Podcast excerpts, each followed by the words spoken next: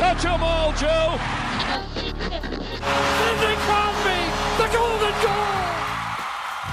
Hello, I'm Alan Cross, and you're listening to the Backstage Project podcast, hosted by Mark Silver. But for the purposes of an introduction, I've done a quick interview with Mark about the show. First, a little bit about Mark.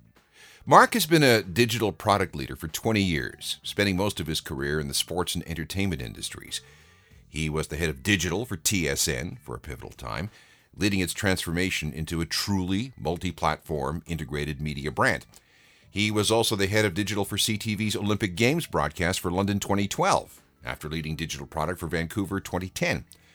Mark is currently the managing partner of Ready, Set, Go, a digital user experience and design consulting practice. I hope you enjoy my interview with Mark and the Backstage Project podcast series. Thanks for listening. Hello, Alan. Are you hunkering down? You maintaining your social distance? We're doing that. We're trying to maintain a little bit of routine around the house, making sure that we got activities planned with lots of screen time, which I think is the normal for anyone these days, whether your kids are young or old. This is actually a pretty good time to launch a podcast. As of last week, over 100 million Americans say that they are monthly podcast listeners. And you can probably infer that these numbers would be similar in Canada. That's a lot of people. And like everywhere else, because of COVID-19, people are looking for good, engaging, audio-based content. So why did you create the podcast and what's unique about it? Well, the podcast has been something I've been thinking about for a long time. I didn't get into podcasts like going back years and years ago. I've really gotten into them over the last few years. I have a few, as most people do, a few go-tos week in, week out that I look forward to. And through that listening, which I immensely enjoy, I found that there's a part of the technology, entertainment, sports ecosystem, which really doesn't get talked enough about. And I think that's where the name for the podcast really comes from, the concept of backstage and behind the scenes.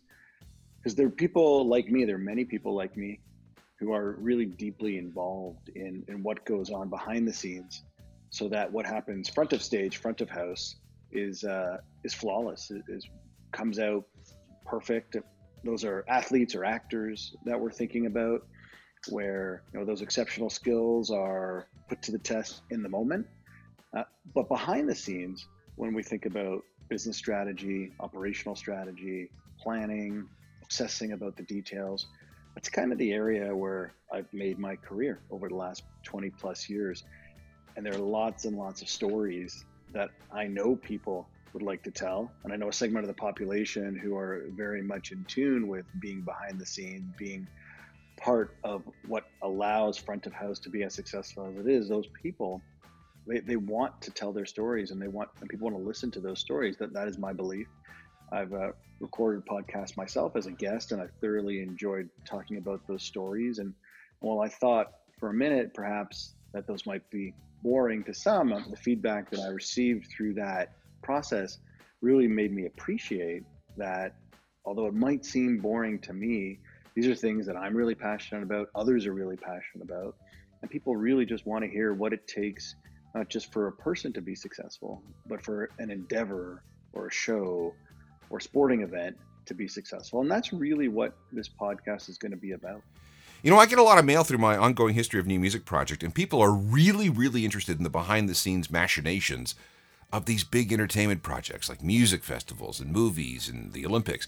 People love the behind-the-scenes stuff. That's exactly it. And we're not going to be too particular about technology. I know a lot of what we talked about today is around digital product, digital businesses, digital economy, many podcasts that deal with that, and strategy, and very specific topics around the use of things like AI or blockchain or other very, very popular topics to dive into and understand. But I think that's great, and we're not going to try and compete with any of those audiences at all. We're going to really try to appeal to people that are interested in what actually goes into executing, and not just in the moment, but in the lead up to, because I think that's where most of the excitement for people who are camera shy, like myself. I mean, we're doing this now, and this is a podcast, but the reality is I'm a shy guy, and talking about myself and talking about others around me and what they do, like we're not used to doing that. We prefer to be more humble. Absolutely, you know, we enjoy praise and recognition, but as we all know, you know, when it comes to those sorts of things, the recognition is really geared toward the performers, especially if you get out of the world of music and movies and television and the stage, where all of these disciplines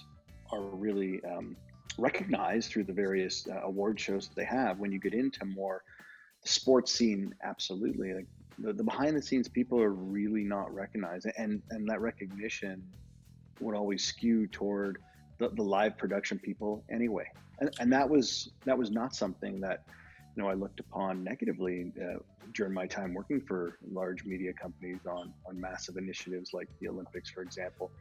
That was just the way it was, and that is the way it continues to be. The recognition of specifically digital people who are a part of all of these productions is not looked upon to the same degree as the people who are really geared toward the live part of both entertainment and sports. That's great. We get a lot, maybe too much information about the people in front of the camera and too little about those behind it. Exactly. You've been around for quite a while in this space. I would imagine then that you have access to great guests. The guests are plenty. I mean, we are very lucky that, you know, over my 20 plus year career, more than half of that spent in the sports, entertainment, media, and technology space. That's a mouthful.